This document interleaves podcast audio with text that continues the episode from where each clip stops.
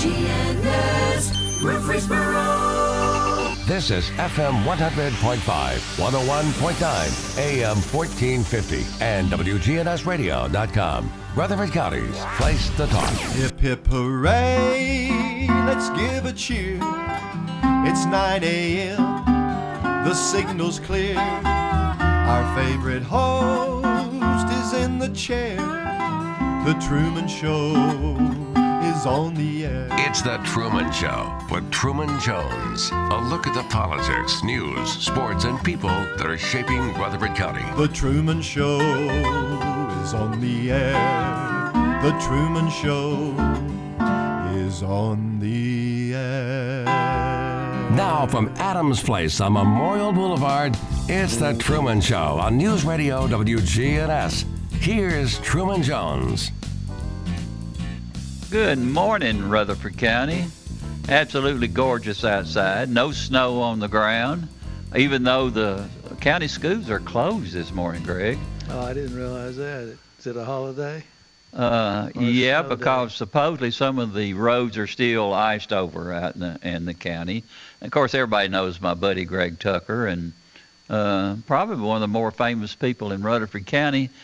But you know, I lost one of my good friends just recently, and I would say he's done more or did more for Murfreesboro than anybody else in my lifetime as far as um, making Murfreesboro one of the top cities uh, in the country. But he he uh, he did a lot for people, personal wise, and all the other things. He he, he almost would be called Mr. Murfreesboro if Tommy Martin had not been uh, had that name back uh, in those old days. But he he always had um, special reasons for doing all the things that uh, he had to uh, be in command of, you might say. You're and I never will forget You're talking, of course, about Roger. Roger Haley, Haley. Uh-huh. who for many years was our city manager. Yes. And I never will forget, he called me one day and he said, uh, Truman, he said, I've got a problem and I want to ask you about it. And I says, okay, let's go with it. He said, the city is talking about not doing any more funeral escorts. And Roger being a big hometown boy and he had been part of the uh, the community for many many years and uh, he said what are you to what would you do about it i says well if you guys do that then it'll all be on our backs because we're not going to uh, discontinue doing that because we do it for the people in our community that uh, they need that kind of respect given back to them. So um, I said, um, that's how I feel about it. And he says, would you please be at a meeting uh, and meet me over there because we're going to uh, bring that before uh, the council. And uh, so I said, okay, I'll be there. And then um, the city uh, gave their view, and they had heard, uh, I think it was in Chattanooga at one of their meetings, that uh, uh, they could be held liable uh, if if an accident happens while they're leading the uh, uh, procession, and uh, they felt like it would be better if they discontinued it. And uh, then Roger asked me, and I told him, well, it's going to put a hardship on us because um, we really don't have the manpower to lead all the processions out for all the funeral uh, companies here in Rutherford County, but we're going to continue doing it. We're not going to stop because we feel like that uh, we need to honor the people in our community and their family. And there's nothing that, that will make uh, family and friends feel better than to see people that are coming and going on the streets that you're traveling on to pull over and and a lot of them have put their hands on their hearts w- when you go by and uh, that was a way that and, and so they voted to uh, continue doing it but the, the thing that that was part of Rogers. He, he he led with his mind and he led with his heart, and that's what you need in in uh, these southern communities like we're blessed to live in, and and this is one of the greatest places to live anywhere in the country, anywhere in the world, and people like Roger made it possible for to, for us to have that. Roger was a native son, Yes. and I think that made a difference in the leadership he was giving the city. I know several of his cousins, the Pucketts, the Jernigans, as well as the Haleys.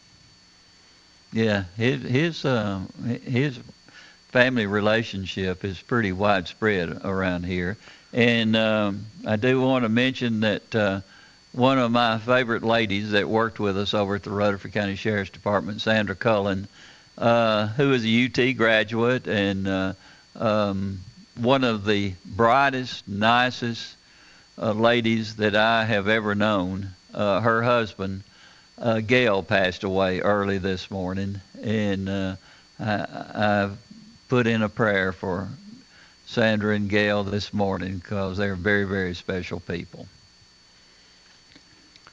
Well, let's see, today is also the anniversary of a birth, which used to be, in our lifetime, a national holiday. GW, Yeah, George Washington's birthday, yeah. uh, February 22nd. Uh, and I flipped through the newspaper, and you know, several of the strips on the comics page are acknowledging the George Washington's birthday. I haven't read my comic strip yeah, yet. but I found absolutely nothing in the text pages of the paper, the local paper. Of course not. That, but uh, Can I say something uh, that uh, that really hits me in this day and time with George Washington? George Washington was not one of these people that wanted to stay in political prominence for a long time. He wanted to get it started. That's a, I get so angry when I think about people who downgrade some of our early political leaders. But he was he was a fascinating man, and, and, and we talk about term limits for congressmen and and, and people in in the president's uh, place. He was against that. yeah, he's uh, he said eight years is enough, and for over a hundred years that was carefully observed. Yeah. Yeah. I mean, he was special. And he wasn't getting into it to make himself rich and his family rich or anything like that. They wanted to get the country started, and we have been the beneficiaries of people like George Washington for all that he did for our country. Well, February 22nd, you know, February, we're told, is a month, time in which we are encouraged to focus on our shared civil rights history. Mm-hmm. And in Tennessee, February 22nd is, in my opinion, probably the most important or significant date uh, in emancipation history in, in this area, Rutherford County, Tennessee. And um, given that that's the case, and we've mentioned this every year for the last several years, but I wanted to kind of walk through a thumbnail history of emancipation as it comes down Mhm. to Rutherford County ultimately. And I'm talking about American history, our Yeah. shared common history. And uh, the first evidence that I find that I would include in a history of emancipation is in the uh, northern colonies before the Revolution and immediately after the Revolution. Uh, Central Park in New York City was a plantation and had slaves working the plantation up to that time. Hmm. When the colonial leadership decided that uh, slavery would be banned in the colony, they did it gradually so that the slave owners had opportunity to uh, adjust the circumstances without being economically uh, hurt badly. And what many of them did, and I have specifically read about the individual who had the farm in that downtown, it's now downtown New York City. He shipped his slaves down to the southern states or Hmm. to other areas, including Maryland, for example. Uh, where either they went to work for uh, other uh, agricultural uh, areas uh, or were resold or something, so that they they the colonies, primarily the New England area, avoided any real severe financial impact. They were given time to recoup their their losses when slavery was outlawed. Did he give them training on uh, a way to uh, um, become successful in other areas? Uh, some may have gotten some training, but it was not at the initiative of the colonial governments at the time. I was going to say those that did not uh, were not sent south uh, and became freedmen uh, were encouraged and in some cases helped financially to return to Africa or to other colonies where they were being welcomed, one of which was in Nova Scotia up in Hmm. Canada. And uh, particularly right after the uh, Revolutionary War, a number of the freedmen, former slaves, uh, had joined with the loyalists, the Tories, the bad guys, we might say. Mm-hmm. And so they were looking for a place to uh, migrate to, and they went to Nova Scotia. The weather there was not particularly appealing. Uh, but uh, some of them went from there, and some went directly from the northern colonies to a uh, small state in western Africa called Sierra Leone. It's still on the map as Mhm. a, a separate country now. It had been set up by the British as a place for the freed uh, uh, slaves to migrate to, and in fact they were funded frequently get there so they could return to Africa. Mhm. And they were coming from all over the British Empire at the time, the colonies, the British colonies. Uh, that's the first evidence I find in uh, American history of, of emancipation, even though it was uh, handled in a way that we would probably find uncomfortable today. The second brings us up quickly to the Civil War period. In the District of Columbia, April 1862 was when the slaves in the District of Columbia were emancipated. And in fact, the District of Columbia government today recognizes, I believe it's April 16th, as, eman- as, as the district's Emancipation Day Mm-hmm. and their observances. Interesting, though, that this was a compensated emancipation. The slave owners were paid by the federal government uh, up to $300 per slave when they were emancipated.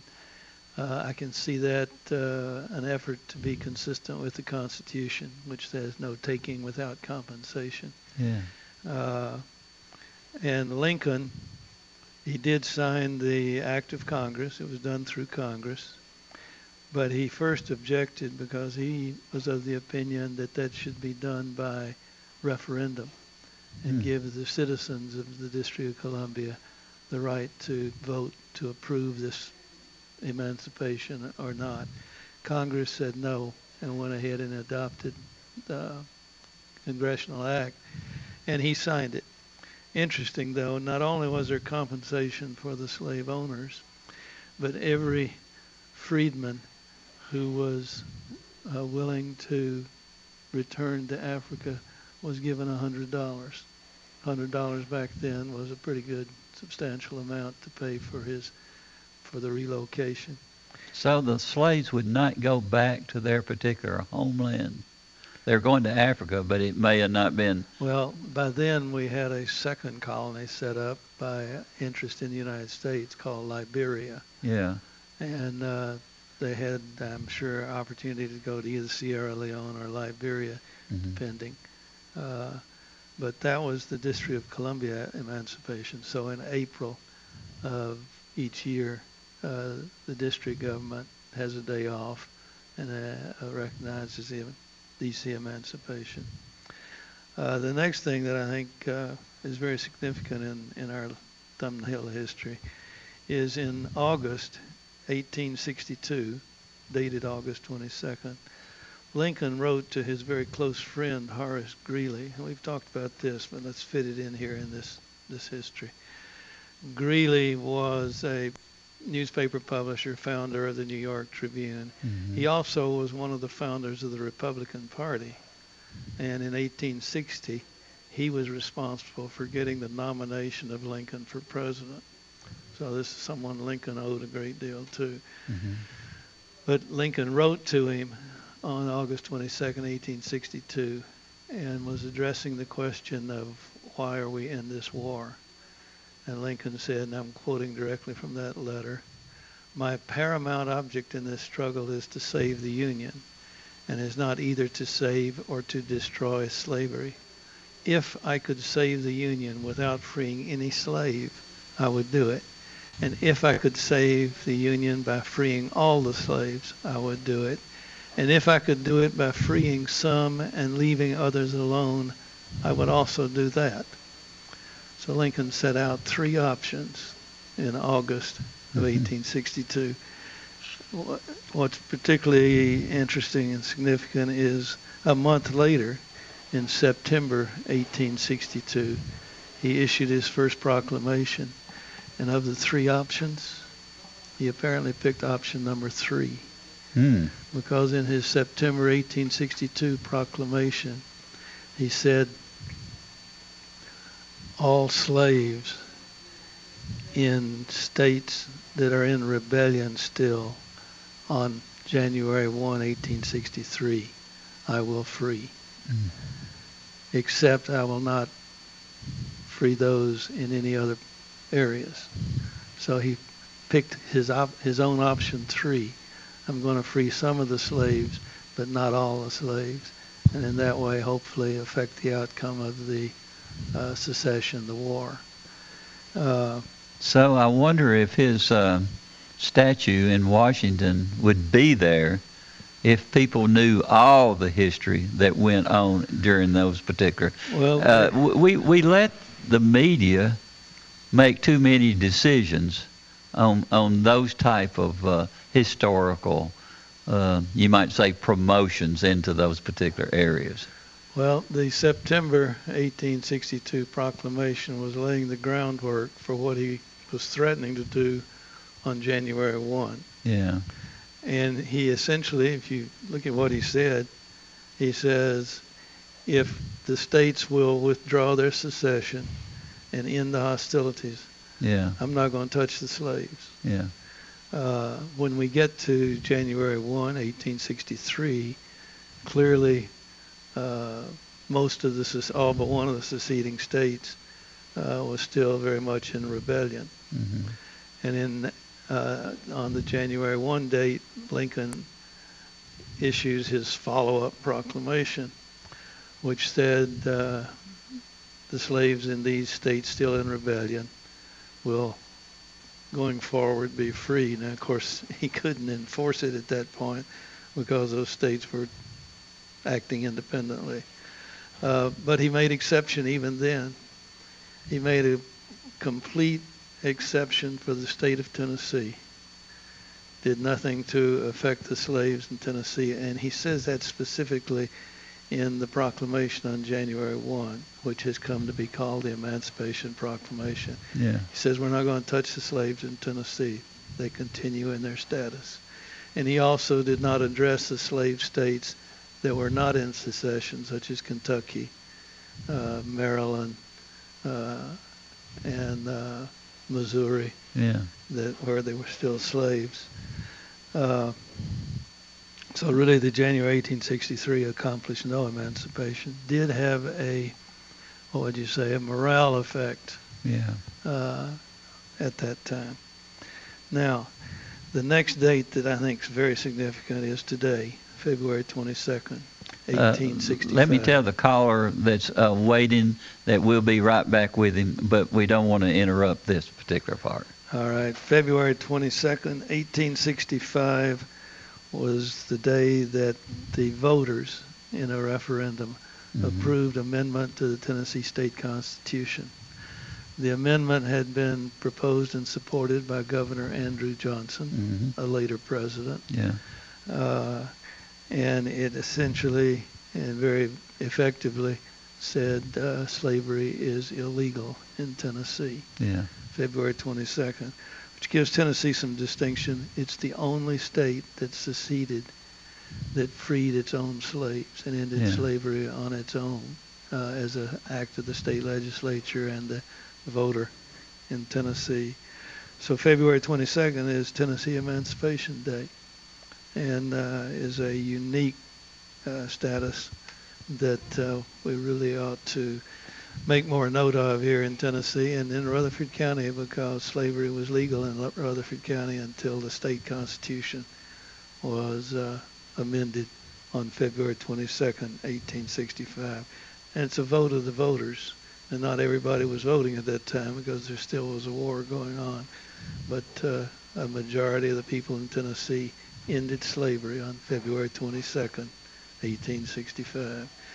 Slavery continued in a number of other states and in the other states of the Confederacy until the end of the war. Yeah, that's amazing. You, I've never heard that history taught in, in our classrooms. Well, two other dates that would be significant. June 19th, uh, which is frequently referred to as Juneteenth, and uh, I'm afraid a lot of those celebrating don't understand. That was the day that the Army, the U.S. Army, uh, arrived in Galveston, Mm-hmm. Texas, and told the people of Texas that the war is over. The Confederacy no longer exists. Yeah. You lost the war. And uh, all the slaves in this state, since it stayed in rebellion, are freed. Yeah. And in Texas, that would be the date consistent with uh, the February 22nd in Tennessee. And uh, there are a number of observations, particularly in Texas, uh, for that June date. And then finally, late in 1865, the 13th Amendment. And the 13th Amendment finally ended slavery in those states, such as Kentucky, that were not part of the Confederacy. yeah. So there's a rolling kind of history of emancipation. But uh, I would hope that at some point Tennessee begins to recognize that February 22nd, George Washington's birthday, coincidentally, is the date of emancipation in Tennessee. That's a great message. Caller, welcome aboard with Greg Tucker.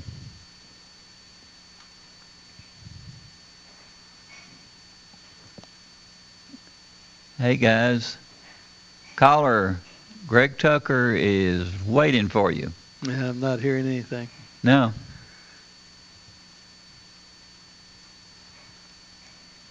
Uh oh, he hung up. Or she. Uh, you're welcome to call back, caller. Tomorrow is an interesting anniversary as well. Uh oh. Uh, Uh, let's take a quick break Well, and let's give them time break. to All right. uh, get things for uh, ready for them.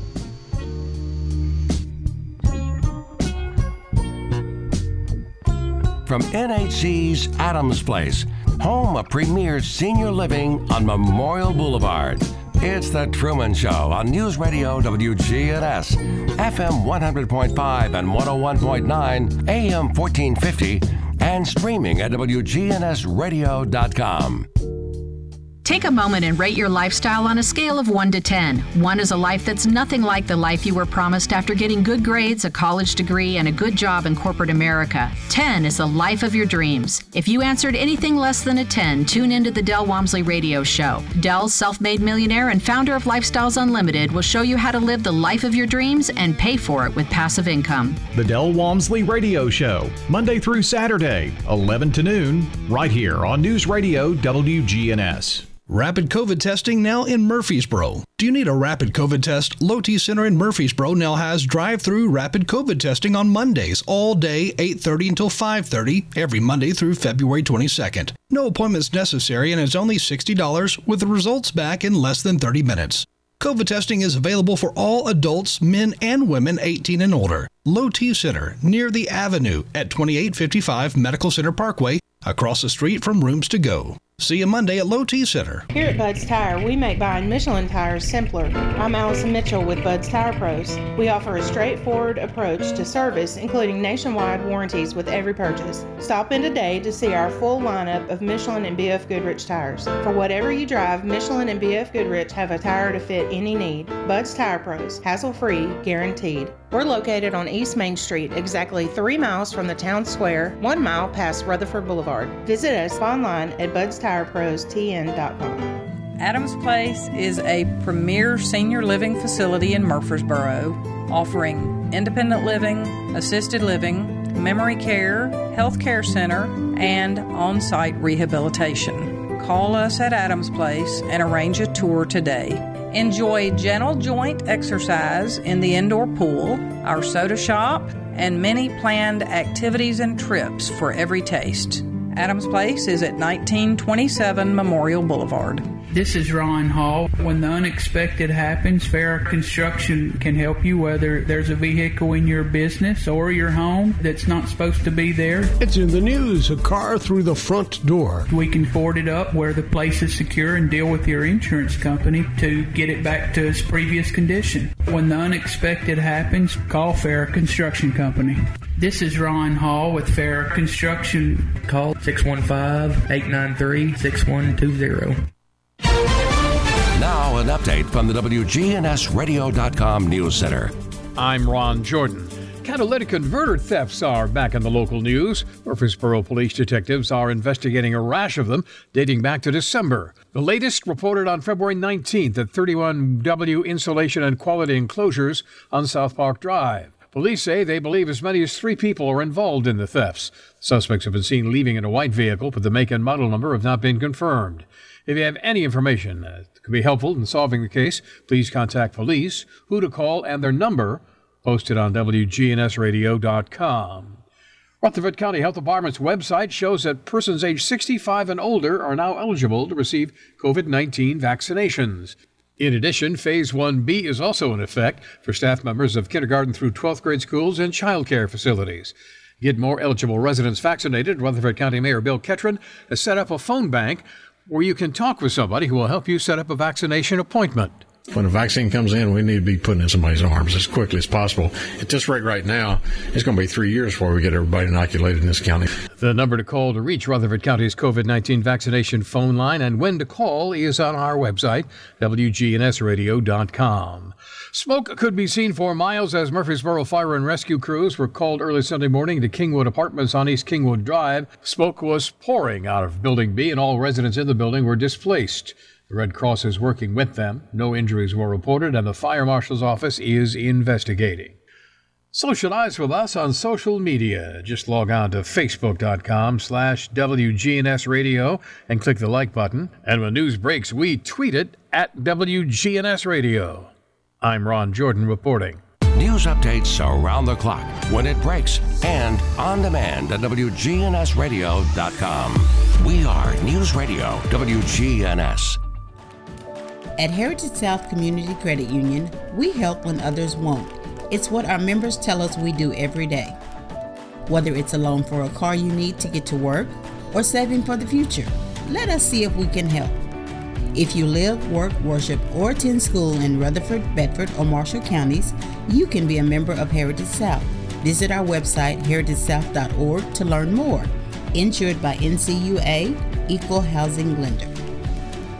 Hey guys, I want to encourage you to make your health a priority this year. Brand new year, I should say. It's easier than you think at Low T Center. They are reinventing the doctor's visit, making it quick and easy to get all your levels checked, not just your testosterone levels. They offer a comprehensive health assessment so that you know all the numbers that are important to your health. If you've been feeling tired, grumpy, have a lack of motivation and drive, maybe you noticed weight gain and a loss of muscle mass. These could all be signs of low testosterone levels, low thyroid, or sleep apnea. Low T Center will help determine the cause of your symptoms and will help you get back to feeling your best. It all starts with a quick and easy health assessment, and that's covered by most health insurance. Low T Center is concierge medicine exclusively for us men, and they now offer monitored self inject at home testosterone treatments, providing convenience and additional health monitoring measures for your safety that also include taking home a blood pressure monitoring cuff. Self inject at home treatments are 135 a month for self pay free or covered by most health insurance. To schedule your assessment, go to lowtcenter.com. Low T Center, reinventing men's healthcare.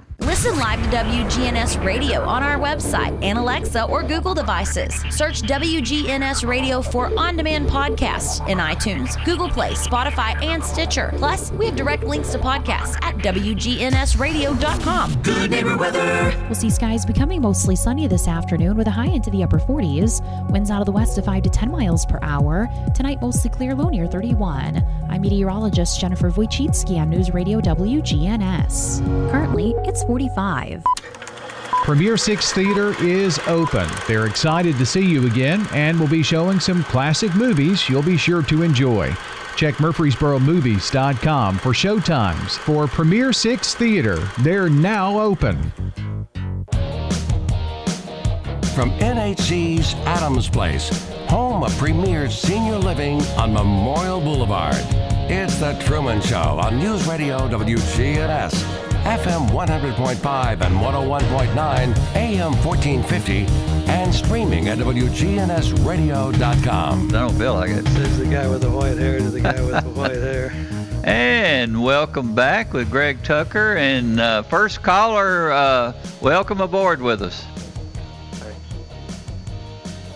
Good morning. Good morning. Is this Casey? This is, uh, this is Dr. Steve Murphy with the Sam Davis Memorial Association. Oh. Hey, Steve. Hey, Greg. How are you?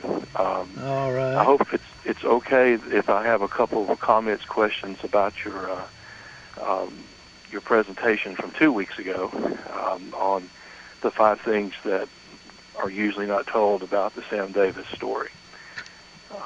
Yeah, I picked up I picked up the style from the sports pages. Okay.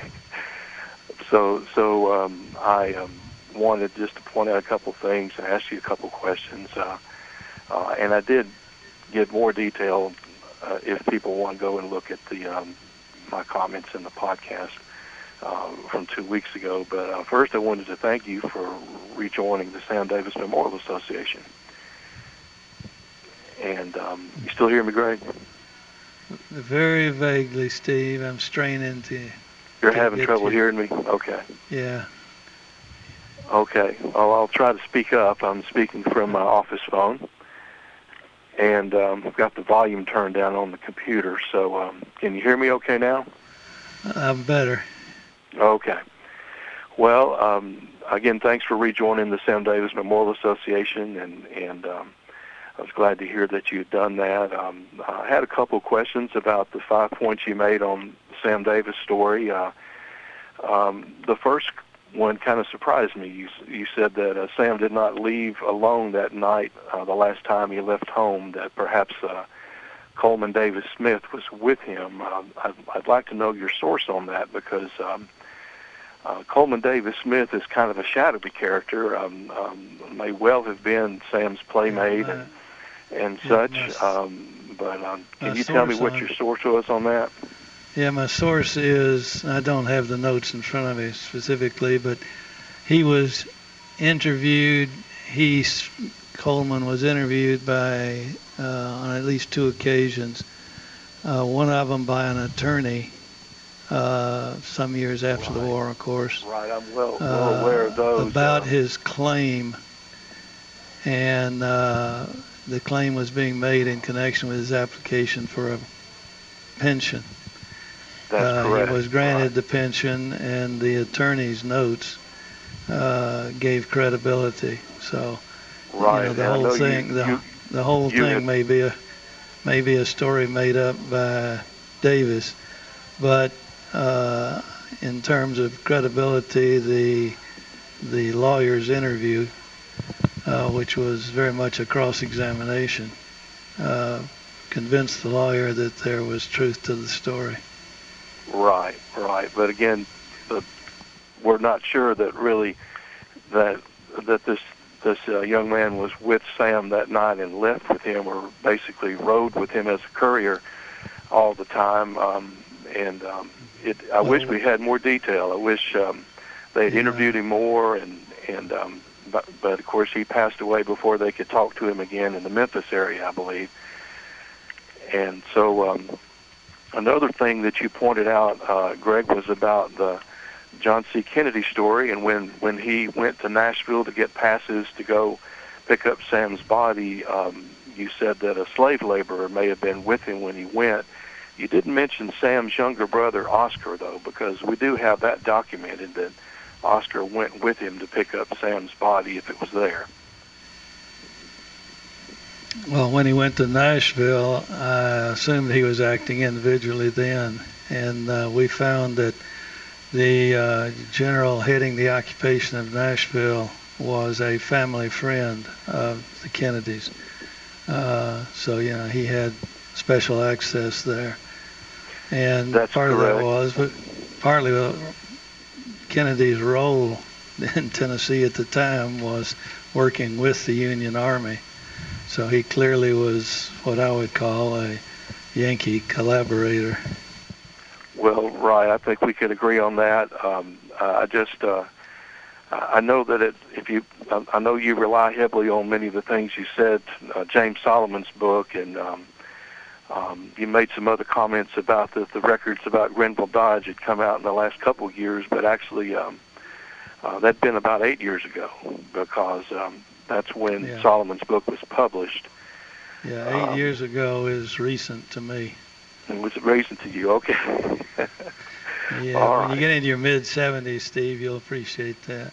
I understand. Oh, I'm, I'm headed there. I'm in my 60s now, but anyway, um, so I just wanted to ask you mostly about those things. I appreciate your your um, paying attention, working with Sam Davis story some more, and um, I don't know whether um, uh, Mike Waller had called in or not today. I was commuting and didn't hear the first part of the broadcast, but um, the um, situation with the dam right now uh, still rests with the National Army Corps of Engineers.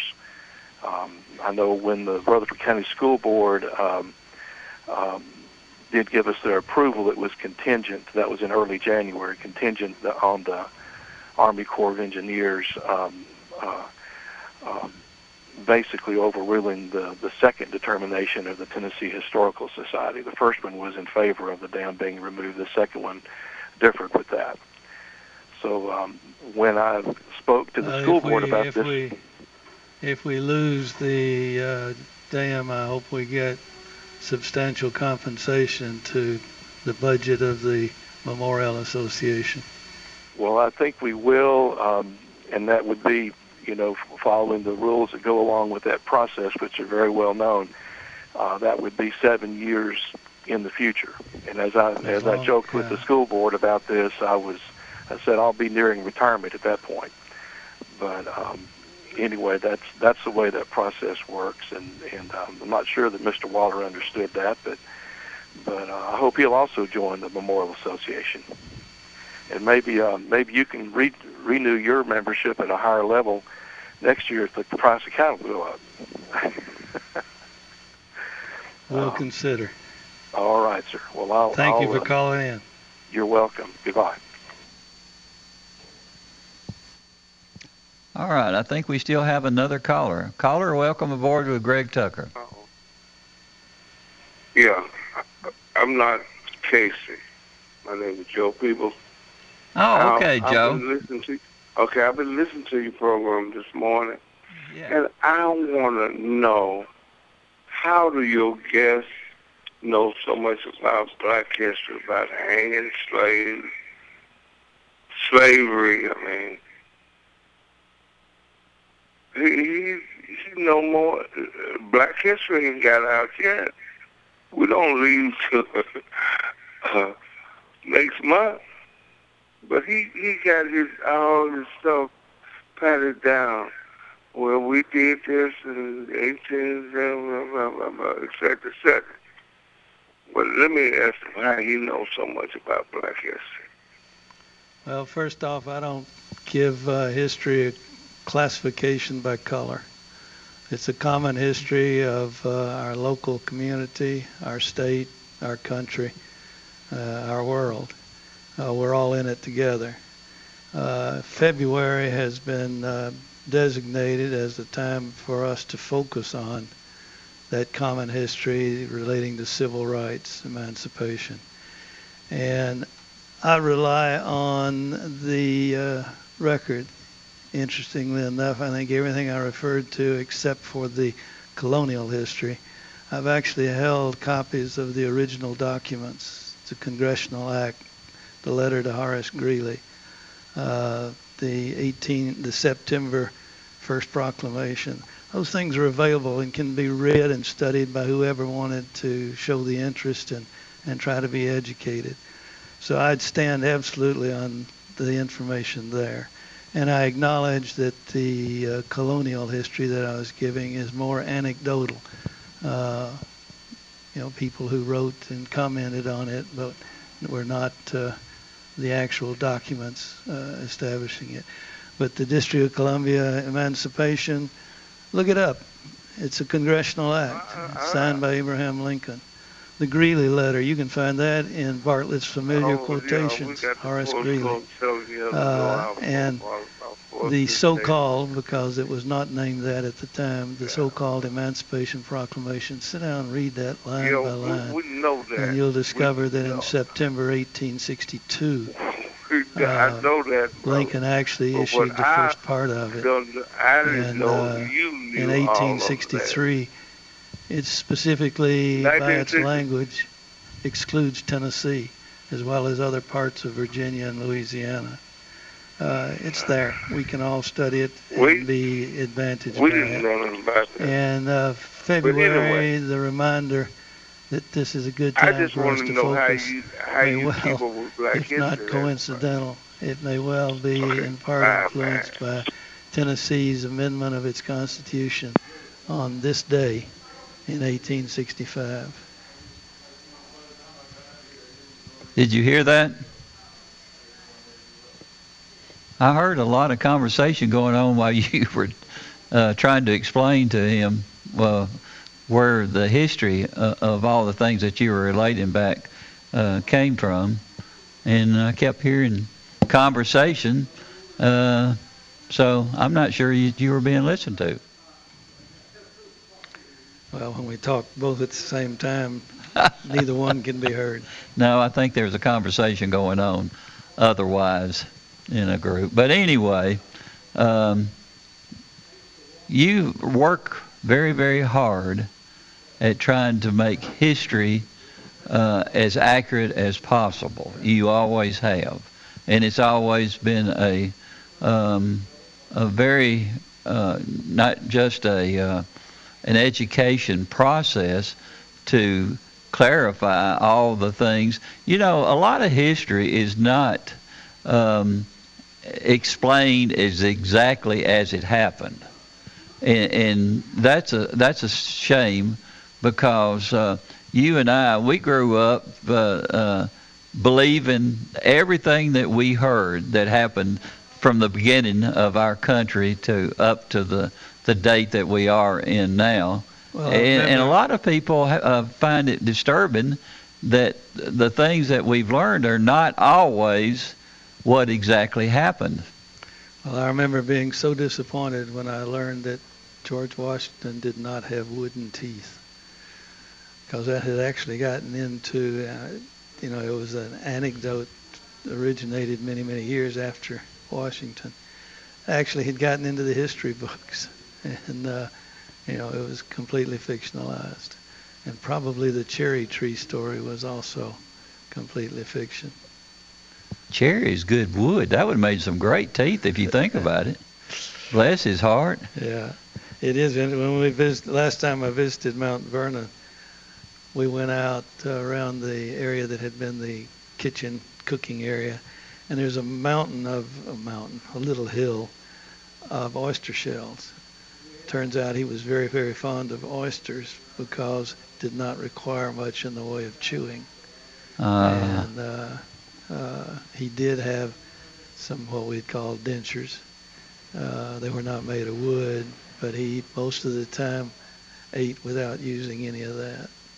you remember how was George Washington when he was crossing the Delaware?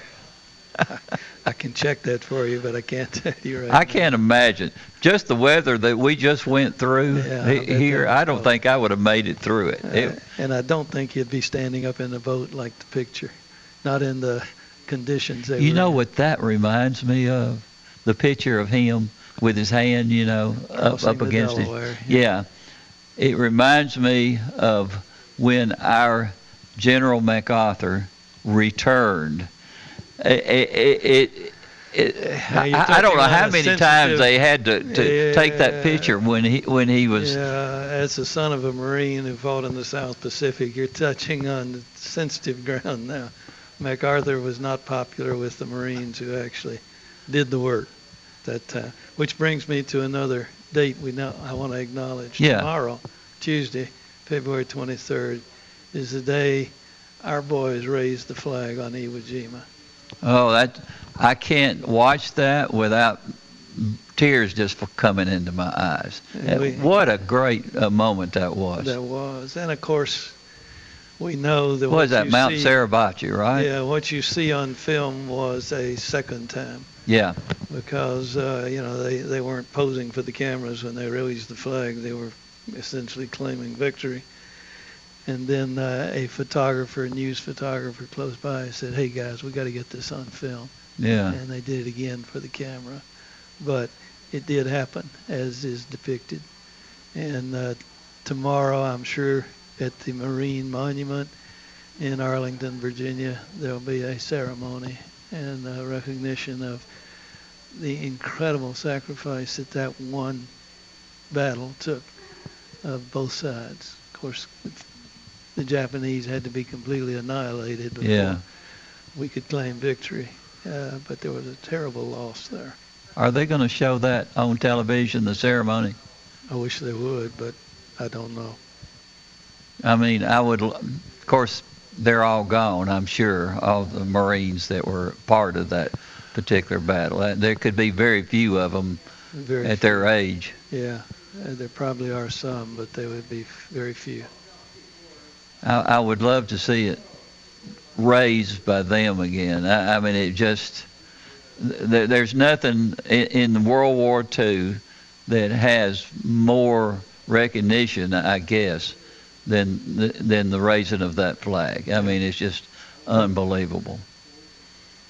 And you know, we, we talk about history and everything else, but we wouldn't have a history if it wasn't for our military. It's amazing how much uh, we don't give them enough credit for what they've done. And you know, you, you talk about our country. The military is made up of all ethnic groups from our country, and when they when they were together and they fought together, there's there's there's no other nation that could even compare with them. And and when you think of our country and where where it's been and where it is now, I, I don't think any other group stands out as much as those particular men and women what they've done for our country, and I don't think that we give them enough credit. It's all uh, everybody's got their. Uh, uh, I was going to say another word, but I can't say it on the radio. But it, it, it they have uh, um, people have got their rear ends up in a, in a wad right now over things that really aren't part of the framework of our country and where we are now. I'm not sure what's going on and where it's going to go, but uh, I hope there'll be some who appreciate the real history. And, uh, you know, it won't disappear completely. It's there in the record. Yeah. But you were being questioned about where you get it, and it was almost a negative type question. Uh, and if, if people know you, they know how hard you work Well, to get the real story out. The the questions about the black history I've heard, and uh, I hope he's still listening. I heard a little bit of, uh, you can't know about us. We're you know we're in charge of our own history, Yeah.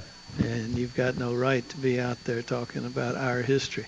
I'm not talking about your history. I'm talking about the history that all of us are part of. Yeah. And uh, if we're going to start being defensive and protective because we want to write our own history, that's that's where we make mistakes. Yeah, and unfortunately, there's been a lot of that that Yeah. Become part of the media. My style, uh, if anyone out there has been in the practice of law, first time I wrote a brief, I put in my opinion and argued my opinion, and I was still in school. This was an academic exercise, and uh, the professor blew me away. He says, "Your opinion uh, has absolutely no legal value. You've got to tell me where in the record you've got, you know, support for this position, whatever. And uh, you know, don't come in here arguing what you believe. Come in here with your facts, your citation, your proof. And uh, you know, uh, eventually I had occasion to write uh, briefs that went to the Supreme Court to contribute to them. And uh, you didn't go in there arguing what you believed. You had to go in there with, uh, based upon specific data, specific uh, uh, information, and it's got to be from the record or from a court, or it carries no weight. All right, we have another caller. Caller, welcome aboard with Greg Tucker. Hey, we've got a guest too that we might want to give a few minutes to. Hey, Mike. Yes. Can good you hear morning. them? Uh, you I were talking nothing. about Sam Davis and the man who was supposed to have been with him when he was captured. Hello. Uh, we're ha- having a hard time. Hey, guys, we're having a hard time picking that up. Why don't we go ahead and invite Mike Waller to Yeah. come sit with us, and uh, if time permits, I did miss. I did hear the the name Sam Davis. Caller, uh, are you still there? Can't. Yeah. Lost. Hello. Yes, I can barely hear you. Well, I'm talking as loud as I can right directly into the phone. Sorry. Um, there's a man in Giles County who has studied Sam Davis up and down, and he's written about him and about the man who was supposed to have been with him. Uh, he could call him and talk to him about this if you'd like. His name is Dan Watson, and he works in the old records department at the courthouse. Uh, Nine three one three six three eight four three four. If you if you guys at the radio station, can you hear her better than we can? I, I hear absolutely nothing. Okay. I'm sorry, hon. We're we're having a hard time picking you up. Okay. Thanks. Thank you. We got a disconnection somewhere. Hey, Mike Waller. Good morning, sir. How, How are are you? you? Very well. Very well. You're looking chipper. Well, I've had a lot of rest for the last week. Couldn't do anything I else. hadn't done much in the last week. No show, uh, snow shoveling at all. No, not a bit. Not a bit. I decided to let Mother Nature take care of it. And she did. I waited it out. Yeah. Fortunately, I didn't have any service calls or. Did you hear Big all the conversation before? I have. I Okay. did, yeah. All right. It's good. Well, have you had occasion to uh, keep up to date on what's going on with uh, with the Sam Davis Dam? You know, I have. Uh, I took on the project of doing some research and trying to talk to some people about this interagency review team uh, that is set up of different, primarily federal agencies, uh, to consider the application. Uh, as has been most of my communications with the uh, Department of Environment and Conservation, getting good information out of them has been difficult. They finally sent me a list of the agencies, but they, they didn't even put a name or a phone number with it. And of course, when I when I asked them about it, they said, "Well, people turn over so much uh, that we didn't know who to send it to, so we just send it to the agency." Well, yeah. you know, to call the Environmental Protection Agency in Atlanta, Georgia, and about ask questions about the Tennessee Interagency Review Team. uh, is like looking for a needle in a haystack.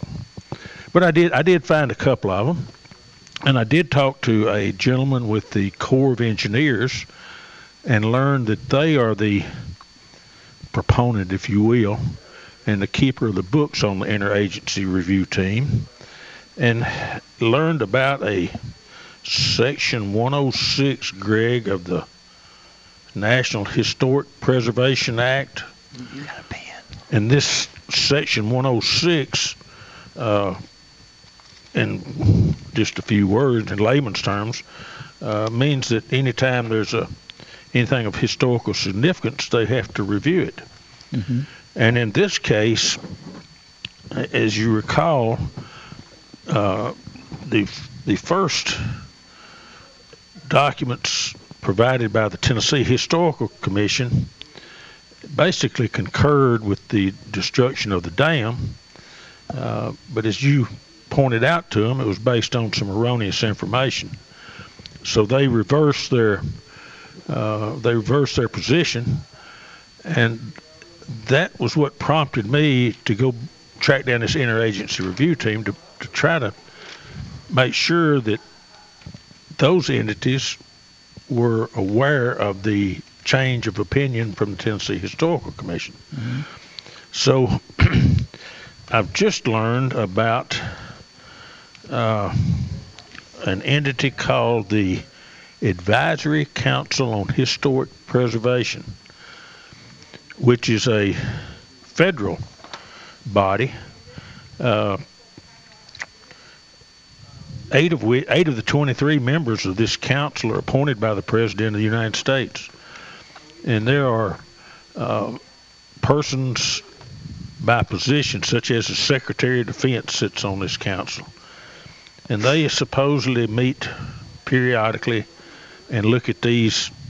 Uh, the historical significance of some of these these projects. So, from what I understand now, uh, this this American Council on Historical Preservation is where this has ultimately gone. So I guess Smyrna's going to be known in Washington about the the Sam Davis Dam. He, this guy that I spoke with, he, he wouldn't even speculate uh, when they might meet, much less make a rendering on it. But it has gone to a tremendously high level. It appears to. Uh, Uh, you have immersed yourself in federal bureaucracy, and I admire your courage. uh, it, it's been an education, and uh, it can be very frustrating as well. But at least we know knowledgeable people and historians at, at that level are considering what's going on here. Yeah. So that to me that's That makes you feel good. Well, it does in a sense. I mean, I I know it. The wheels up there move very slow. Yes. Uh, you know, so who knows when when they will make a rendering? Uh, I don't know how long they've had it. Uh, they couldn't have had it very long.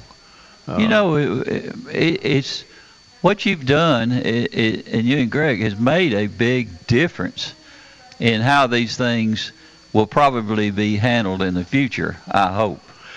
I would like to think they would would do a little more research and look into the background and the consequences uh, rather than just signing off on something without any question. But uh, you know, most of these people that we're dealing with, in most cases, have been working from home. Yeah. Ever, ever since this came up, I mean, uh, the the public comment period was a, a year ago this month, and about a year ago next month is when we started quarantining and working from home. So, Yeah. you know, it's like several of these people that I spoke with said, you know, I'm pulling this from memory, and I have part of my records here on the computer, but not everything. And uh, in the case of Tennessee, I mean not Tennessee, the federal uh, Fish and Wildlife Service, they have their regional office in Cookeville, and it just so happened the day I called that number, a lady by the name of Colleen, who's the office manager, just happened to be in office checking the mail. She said, Mhm. "I don't come by but once a month, and today was the day." and uh, she pulled up in her computer, and, and we looked under every source we could think of, uh, except the Corps of Engineers. I failed to ask her about the Corps of Engineers to see if it might have been registered under them. Mm-hmm. I have sent her an email since uh, asking her to do so. We could she couldn't find anything in her system about a interagency review team. Now she's she she's aware of it, and she knew about it, but uh, nothing about the the Sam Davis Dam. So Isn't it funny how much money can be passed through with very little knowledge of anybody in the public knowing what in the world is going on? well, that's right.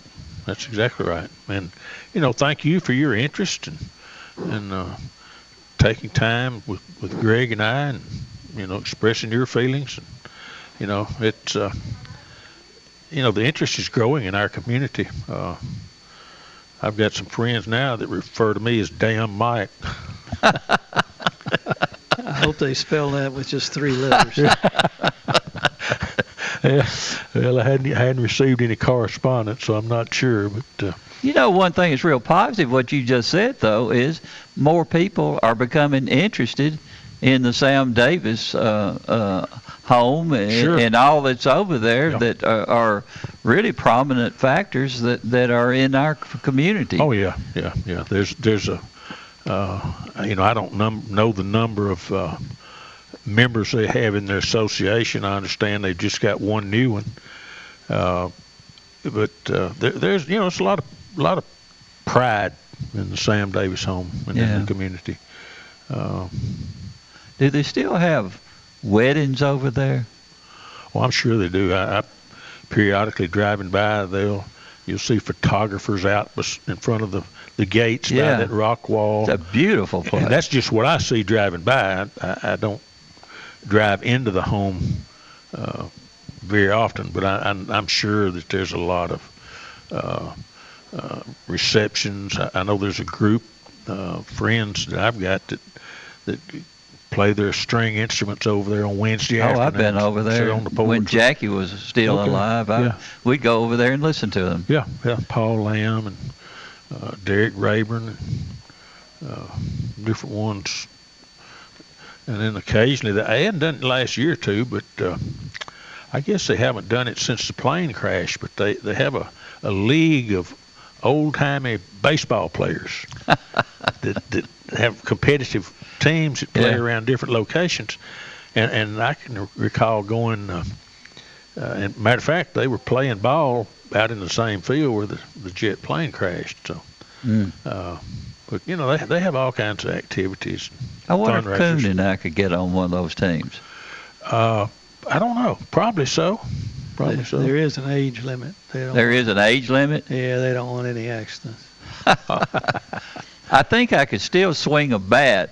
I don't know how many things would come apart when I swing, but I think I could still do it. Well, they dress they dress up in the Arrow uniforms, and you know they'll have different nicknames. I'm sure you've read the, the Tennessean has has written several articles times past about it. But uh, It's a great historical town, period, isn't it? it is. I mean, Look what is- all they've got. Well, I mean, it's right right there in The air Center part of base. Look at look at the air base and what it's meant to our country for all Oh, these sure, years. Sure, sure. I love that place. I really do. Yeah. It's it's amazing. So where do we stand on this now? I guess it's just a wait and see. Uh, yeah. I, I don't think it doesn't appear that it's important as important to reach out to this interagency review team Mhm. As I thought it was before learning about them sending the, the, the letter from the historical commission to Washington. Yeah. So uh, it appears to me, and what I gather, it's it's pretty much in their hands uh, what the decision is, and uh, they're not on any timeline. Uh, of course, I mentioned I think that I think eight of the appointees, or eight of the uh, members of this commission are presidential appointees. Well, with the new administration, I don't know if they've worked their way down to that level of appointees yet. You know, so uh, They're working on the uh, attorney general today. I believe he's appearing uh, the nominee for the Attorney General. Yeah. So Yeah, they're a yeah, long Secretary way of from, Agriculture tomorrow. Mm. So Yeah, they're a uh, long way from it, but we'll see how quickly it goes. Yeah. Now they, but they're they- taking it very serious. It seems like, and if they do a, a good investigation on uh, what all this place uh, has been able to do and why it was set up the way it is, maybe things will be a little bit more clear for us. I think so. I think so. Of course, that's all due entirely to, to Greg's research and the Yeah. letter letter he wrote uh, back last summer. Um, again, correcting some of the misgivings and the Yeah. incorrect information that they had earlier been provided. It's good to have a Washington attorney, isn't it? Yes, sir. And he's a fine one. He clear he clarifies everything I- for us. I've seen him in action. Look at him! Look at there. His face is getting red. I mean, Oh, are you talking about? what are we talking about? I'm sorry, I was. Yeah. dozing. Oh yeah, yeah. We start a conversation just like I'm not even gonna get into that. Do, do we are, uh, do we need to have any more information given to us this morning? That's that's all I know. Okay. Chairman, right now. That's that's the most current that I'm aware of. Okay. Thank you, Mike. Thank you. Thank you, Truman. Thank you, Greg. Good night, Mike. Good night, Greg. We'll see you in the morning at 9:05. From NHC's Adams Place, home of premier senior living on Memorial Boulevard. It's The Truman Show on News Radio WGNS, FM 100.5 and 101.9, AM 1450, and streaming at WGNSradio.com.